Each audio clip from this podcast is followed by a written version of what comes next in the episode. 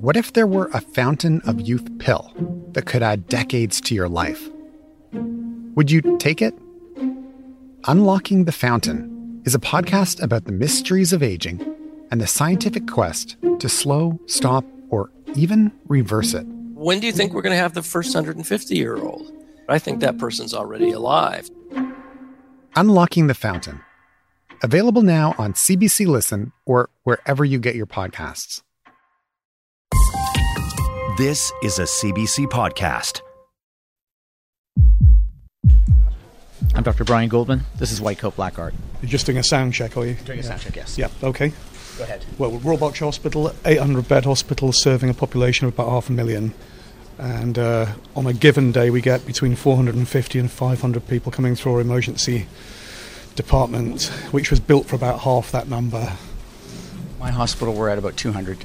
The numbers have just gone up exponentially, and the space is not designed for those numbers, really. And in, in general, in the UK, we've not spent enough capital expenditure on buildings, you know. So um, there's lots of added on prefab units. Prefab units means portable makeshift hospital wards. Just like what we do in Canada for schools that have too many students and not enough classrooms. But this isn't Canada.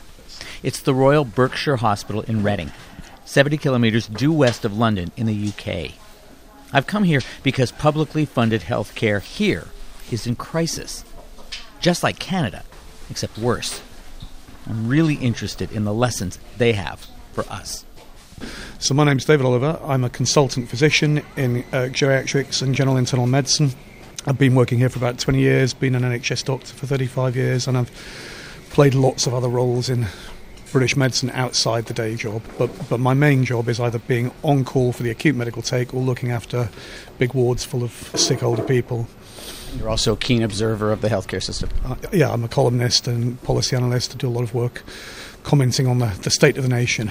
That's why I have come to see you. Um, Thank you. I was just going to take you down to the acute medical unit handover meeting in a minute. It'll give you a chance to see. But it, but it just because well, technically I'm not at work today. You see, I've come in to see you because I'm off. I'm off this week. So That's very kind of you. um, the other thing that's happened is my own home ward, which has been a hot COVID ward on and off for th- three years, is full of COVID people again. En route to the acute medical handover meeting, Dr. David Oliver gives a quick history lesson on the hospital. When was this hospital built? 1850, I think. The old bit at the front of the hospital, but there were two hospitals in Reading, and then the old one closed in 2004. So some of the builds here are 20 years old, but some of the builds are considerably older, and you can see the the fabric needs an upgrade.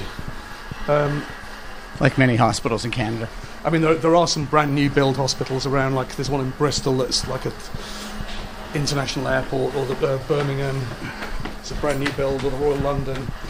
But in general, one of our things on international comparisons is we haven't spent enough on capital. In 1948, the Labour government created the National Health Service, or NHS, healthcare paid for by general taxation. The UK has always had a much smaller privately funded system that expands and contracts with the state of the economy. Right now, the economy is in shambles. COVID and a growing number of seniors mean the Royal Berkshire is groaning with patients. So what we've had to do is we've had to bolt on more and more capacity to this unit as the numbers got bigger. So this whole ward area here is 36 rooms for acute medical admissions, and we also have. I'll show you the HMU. Um, during peak COVID, though, we had to split into hot and cold areas, which made the bed management even more challenging. Um, And the hospital could use a facelift. now, this used to be a store cupboard, This used to be a store cupboard. that part of the, and so um, we uh, the, the standing joke is this prefab unit is called Narnia because you have to go through the wardrobe to get to it. So Narnia. Got it. Okay. You, ha- you have to have a sense of humor. Morning. Hello. Morning. so it, so this is a newer build and we use it for same day emergency care. You know, rapid ambulatory care. The idea is people don't stay in here overnight. We assess them quickly. We've got doctors dedicated to doing it and some nurse practitioners. How do you identify them? Either they're referred by their own GPs, or we kind of screen who's coming through the emergency department if people are referring people to us. Let, let's get get the person out of the emergency department and get them over here. Uh, all these computers on wheels, do you call them cows in Canada? No, cows. I Cows. We arrive at a meeting room where health professionals of various kinds are focused on moving admitted patients through the system. One of the bestest things working down here is we've got Therapies Corner here. Therapy's We've got corner. Physiotherapists and occupational therapists who help us get lots and lots of people back home again. Although at the moment it's all OTs, isn't it? The physios are here. They've merely stepped out for a moment. Yeah, so so any given day, you know, 20 plus people, we can work with the OTs to get them out. Sometimes they'll come back to me and say, this person can barely walk, they're going to have to stay in. And we've got access to a whole range of community step down health services. We've got community hospitals, community rehab team, bit of hospital at home, care home support teams, early supported discharge. So we do try and funnel people into those services wherever possible. Okay. And what do we call this room? What do we call this room? It's just a doctor's room, isn't it? Well, it is, Yeah. though, because it's multidisciplinary. It is, isn't it? Yeah. You see. Yes, we've got we've got nurse practi- nurse practitioners working down here as well, doing ambulatory care. And if we go over to the emergency department, then you've got frailty practitioners, and some of them are nurses, some of them are therapists by background, and they're trying to help find people upstream so they don't even make it over here. Okay. But this seems like it's a very important place, like a beehive Yeah. of activity. It, it, it is, yeah. Especially the, the, 11, the 11.30 handover meeting when everybody's been seen. But, but pretty much every day we're starting with negative, negative bed equity. so we, we're starting the day minus 52 beds. Minus 52 beds. Where are those 52 people in the emergent accident and emergency? Or? Some of them will be over there, yeah. By negative bed equity, Oliver means there are 52 more admitted patients than there are hospital beds. There's a constant imperative to find people to go home. Some of those patients are on stretchers in the ER. Our next stop. Hi, Emergency I'm a morning. Canadian physician. Emergency medicine. Hi, meet you. morning. I'm Liza. I'm one of the consultants here. Welcome. I'm Brian. Hi. Andrea Hinterholzer is the boss today, and she knows all about you. Are you Brian? I am Brian. Hello. Have you got a few minutes to spare? Hey, do A few minutes. Yes, yes. Please have a seat. Thank you. Yeah. In the UK, they call the ER the Accident and Emergency, or A&E. So, hello, my name is Andrea Hinterholzer. I'm one of the consultants of the emergency department here in the Royal Berks in Reading.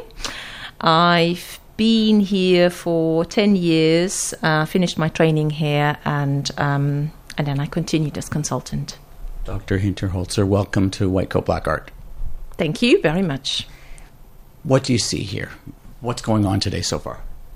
So far, it's a Monday morning. Um, Monday, we often um, see a lot of um, admitted patients um, in our department because the hospital is at capacity due to the weekend admissions. Uh, but at the moment, we are in good shape. But that's going to change. It's going to change, yes.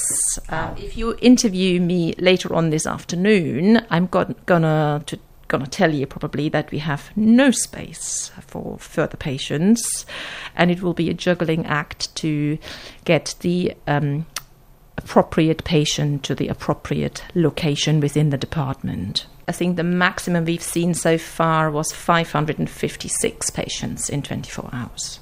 556 patients. Wow, that's a lot. That must be very taxing on, on, on the people who work there. It is, yes, it is very taxing. What's the waiting room like? The waiting room at the moment is um, controlled. Um, that will change towards the day. Um, it, it often, you know, it depends on the capacity within the department. We would like to have all patients in the department because we can obviously keep a much better eye on those. Right now, we're really, that's fine. We have increased our staffing area for waiting room patients to go through these um, rows of patients and take their um, observations to see whether anyone in there is kind of deteriorating. Um, because at peak times, patient can be sitting in a waiting room area for quite some time, for several hours.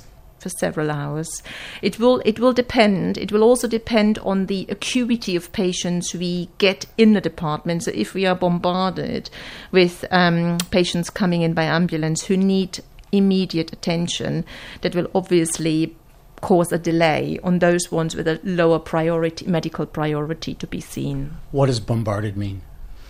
Bombarded means if we have, you know, we sometimes have 20, 25, 30 patients per hour over several hours, um, sometimes up even up to 40 patients per hour. And that will put a huge strain on our team here. That would they all be ambulance patients or would they be ambulance and walk in? That's all combined, altogether 40, yeah. Have you ever had to look after patients in the back of an ambulance? We do sometimes go into ambulances, yes, to when you find yourself in the situation to identify the sickest ones. Uh, if you have limited spaces within the department, you do go in an ambulance and uh, mm, assess with your own eyes to decide which one of those should come into the department. Yes. That must be challenging it is something you have to do, you know, um, which um, we, we, do whatever we can to facilitate the best care. But it is intense, and because you know you have to be more or less everywhere, and that's very challenging. Oh, that must be challenging for the patient. Extremely challenging, yes. And for the staff, too. Exactly, uh, because you know there are patients out there who, that's why I was saying earlier on, we do sometimes see the need to actually check ourselves on an ambulance how patients are doing. You know, we have a very good relationship and very good um, feedback from our paramedics, um, but sometimes it is needed to check to see who, who we should bring into the department first of all. And of course, it's a gray area because they're still under the they're under the auspices, under the responsibility of the paramedic, but they've arrived here, but they're not quite here. Do I do I kind of have the situation right? It's a grey area, absolutely. I would say that the most risk we see is actually not those patients with paramedics because they actually have a paramedic observing, and the paramedics will highlight to us if this patient is deteriorating. The highest risk for us is in the waiting room, and that's why what I said earlier on, we have increased our workforce there with healthcare assistants to go round there and do repeated ops and to see how are these patients in our waiting room? How are they doing? Trying to to discover the, the patient with indigestion who who is in, who's having a heart attack or a, uh, a young woman with abdominal pain who has a ruptured ectopic pregnancy. Uh, For example, yeah, yeah. yes, we have the same same kind of yeah. We'll be right back.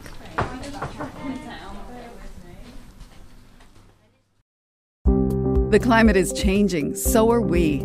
I'm Laura Lynch, and I host What on Earth. That's CBC's Climate Solutions podcast. Twice a week, we take you around the world to find the people who are trying to build a better future for all of us. We explore Indigenous science, new technologies. We talk openly about mental health and climate anxiety. We also take your smart questions all the time. Come find What on Earth wherever you get your podcasts. You're listening to White Coat Black Art. This week, I'm at the Royal Berkshire Hospital in Reading, England, to find out what we in Canada can learn from the challenges facing the UK's publicly funded healthcare system, the NHS. Dr. Andrea Hinterholzer says the ER in Reading sees as many as 550 patients per day. A stressful kind of situation for ER nurses. In Canada, they've been burning out and quitting their jobs. In the UK, nurses are doing something now that they've never done before. When do we want it? From Bristol to Belfast. Streaming it to a beat in London and freezing in Wrexham. The message from tens of thousands of striking nurses is the same across the nation. Today's strike is as vast as it is historic. The first time in the Royal College of Nursing's 106 year history, its members have voted for industrial action. Heather Wilson is a frontline ER nurse at a hospital in central London. Okay, so I, I don't have your level yet, so what did you have for lunch? Um, I had moussaka for lunch that was very battered, having cycled into work. for you. Uh, I'm getting my 10,000 steps today for what that's worth. Okay, I spoke with Heather at her office in London at the Health Foundation, an independent charity whose aim is to promote health equity. In addition to her nursing job, Heather is a policy officer. I mean, we have got chronic workforce shortages in the UK. There is such a shortage of nursing. I think on top of that, it's those things about working conditions. It's, it's a stressful job. It's unsociable hours. It's difficult. It doesn't necessarily get the professional recognition it needs. And I think most importantly was that we're seeing a, a sicker population. You know, public health policy right across the wider determinants of health, whether it's housing, employment, education. It's not seeing the investment it requires. And things like smoking cessation, alcohol services. In the UK, they have all had chronic cuts to the, the funding that they're allocated and real lack of investment. And as a result, the kind of combination of factors means that we are a sicker population lower life expectancy, much poorer outcomes, and, and the gap between rich and poor is widening every day. And we're really seeing that play out now in the emergency department and across the hospital. In Canada, we have seen something that was considered a never event, and I gather it's still a never event here, and that is emergency, small emergency departments closing because they're always one nurse away, one sick call away from, from having to close. Is, that's not happening here? Uh, we were seeing that rural hospitals there were saying don't come to A&E unless you absolutely have to, and also uh, blue light emergencies being diverted to hospitals that were far further away from patients' homes because they didn't want to wait in an ambulance for 12 hours. We talk about 12 hour waits, we talk about uh, waits on trolleys, but they're real people. And it and it's really frightening. You know, there was times when I was thinking, I really hope my granny doesn't get sick because I don't want her to come to an A and E at the moment because heaven knows what it will be like, and that's awful to say that as a nurse. Heather, who took part in the picket, says the work action was less about pay for nurses and much more about working conditions that are unsafe for patients at its most stressful, on, on the most stressful shifts that you've worked, what does that look like? Chaotic. And you get this kind of, I was discussing it with my colleagues, you kind of feel like you're managing. And then as the day goes on, you know, we do 12 hour shifts in, in this country. So it's a long day, it's physically exhausting. So you just end up feeling like you're just running around the whole time. And, and as the day goes on and as you become increasingly tired and increasingly dehydrated, it's a rising panic.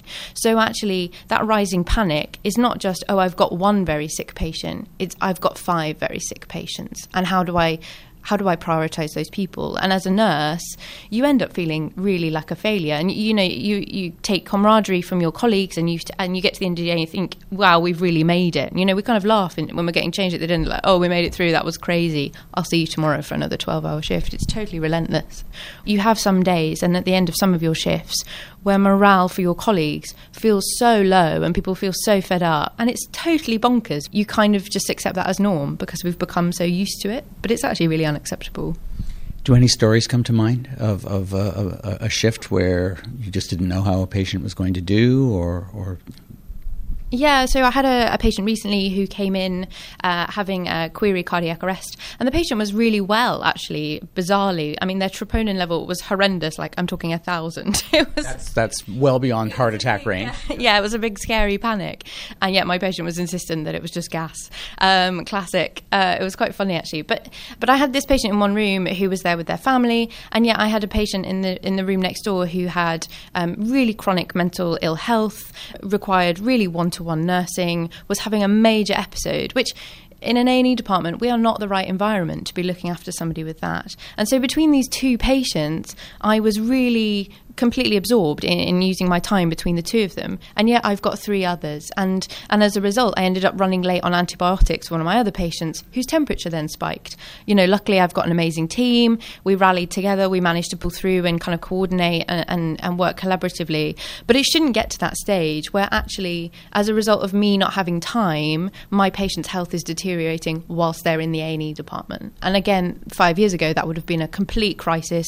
We would have been reporting it and, and f- sort of raising all the flags. But that is just now the norm and the day to day. It's about really nurses using that voice. You know, you are the most trusted profession by the public. You are very front and centre in your local community, in your hospital. And, and actually, there's no shame in saying, this isn't working, this isn't right, and we need to do something about it. And I think nurses are really well placed to do that. And making sure that all of that is centred around patient safety and, and quality of care is really, really important. And nurses in the UK aren't the only ones who have gone on strike. So have paramedics. And on March 13th, tens of thousands of resident doctors across the UK will stage a 72 hour job action over low pay, poor morale, and unsafe staffing levels.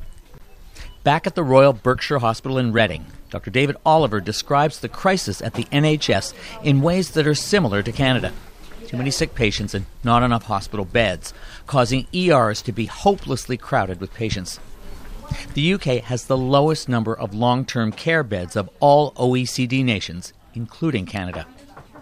Both Canada and the UK have inadequate home care in large part because of a lack of personal support workers.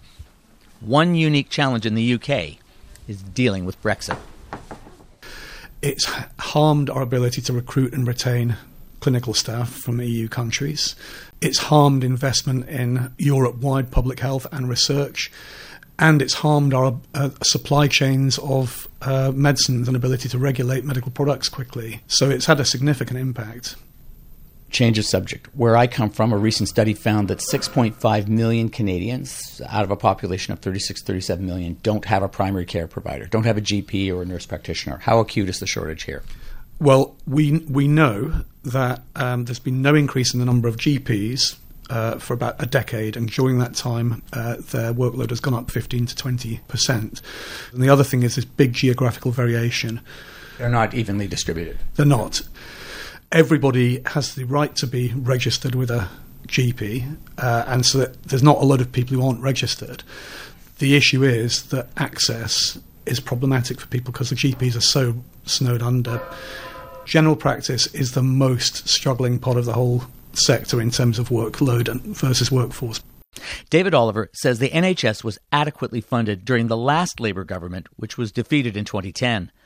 The Conservative government, led by David Cameron, began cutting back on healthcare spending. As I mentioned earlier, the UK has always had a parallel private healthcare system. I asked David about that. Was there an expectation that private healthcare would pick up the slack? Well, most people in the UK don't really use private healthcare, and private healthcare in the UK doesn't really do any urgent or emergency care. It tends to do low risk procedures, investigations, outpatient work. What has happened is that more people now are paying out of their own pocket because the delays, the wait times are so long for elective care following COVID that they're just using their savings. And also, the government has contracted with private healthcare providers to help deal with some of that elective backlog. Like what? What, what kinds of things are they paying for? Well, you know, routine orthopedic surgery, eye surgery, endoscopies. But a major report uh, last week from the Centre for Health in the Public Interest showed that even when the government were giving money to private hospitals to help clear an NHS backlog, a lot of it was still being used for private patients, actually. And of course, the other thing is the private health sector relies on the NHS because where, where do the staff come from? The staff that the NHS has trained or still employs. So I'm I'm smiling now because in more than one province, Ontario, for example, which is the largest province in Canada, they have now floated the idea of of having private uh, standalone clinics to uh, soak up some of the excess procedures and kind of take the pressure off publicly funded hospitals. And you've raised exactly the objection that has been raised in Ontario, except we haven't done it yet, and that is that uh, where are the people, where are the staff uh, going to come from to, to, to staff those those places? You end up with the spectre of the same surgeons doing operations in the private sector that they could be doing in the NHS if the capacity was there.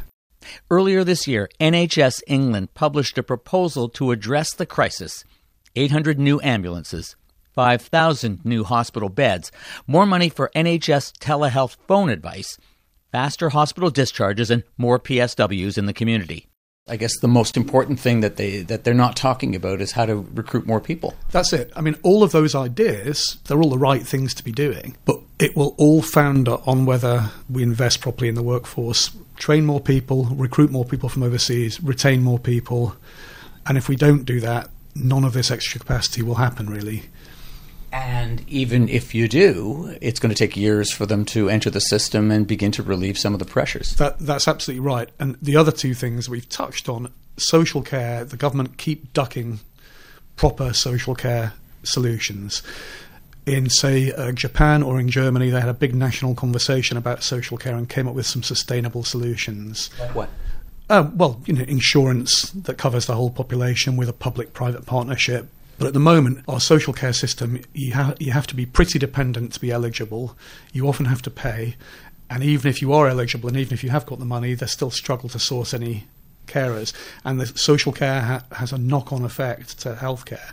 But of course, in healthcare, the urgent, pressing, high profile crisis like overcrowding in the emergency department or long ambulance response times will always win over let's invest properly in primary care and prevention. It's not been backed by meaningful investment. People are very fond of quoting Chomsky, aren't they, saying that if you want to make the the case to privatise a public service, you defund it, you worsen its performance, you start bad mouthing it, and then you say privatisation is the only solution. And the system was working pretty well in 2010. What, what's happened since then is a result of poor decisions by policymakers. So it could be reversed. It could if there was a will to do it, yeah. I think it's going to come down to if, if we put the investment in, is it going to come out of general taxation? And I think that those on the right would rather push us towards like a say an insurance based co-enabled model, a bit like Australia.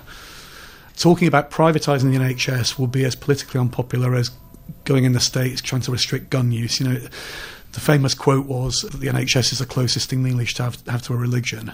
You've observed what's going on in Canada to some extent. So, what are the lessons for Canada? Well, don't allow your service to be systematically run run into the ground through a lack of investment uh, and lack of workforce. Major bed reductions. Do invest properly in primary and community healthcare because we need to be a wellness service, not a, a sickness service. And do invest more in whether you want to call it social care or personal support because that has a knock on impact to the rest of the system.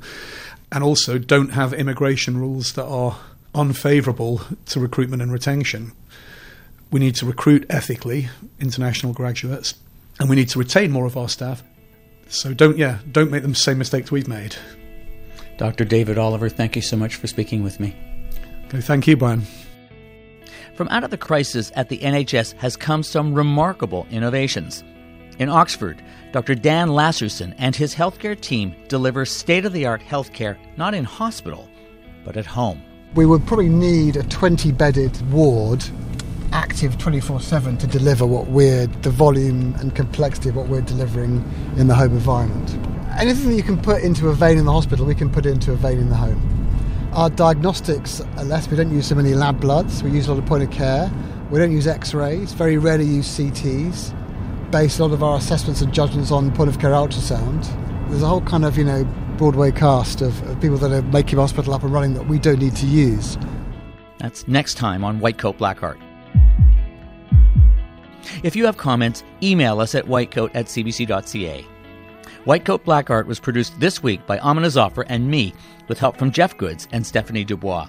Our digital producer is Adam Killick, and our senior producer is Colleen Ross. That's medicine from my side of the gurney. I'm Brian Goldman. See you next week.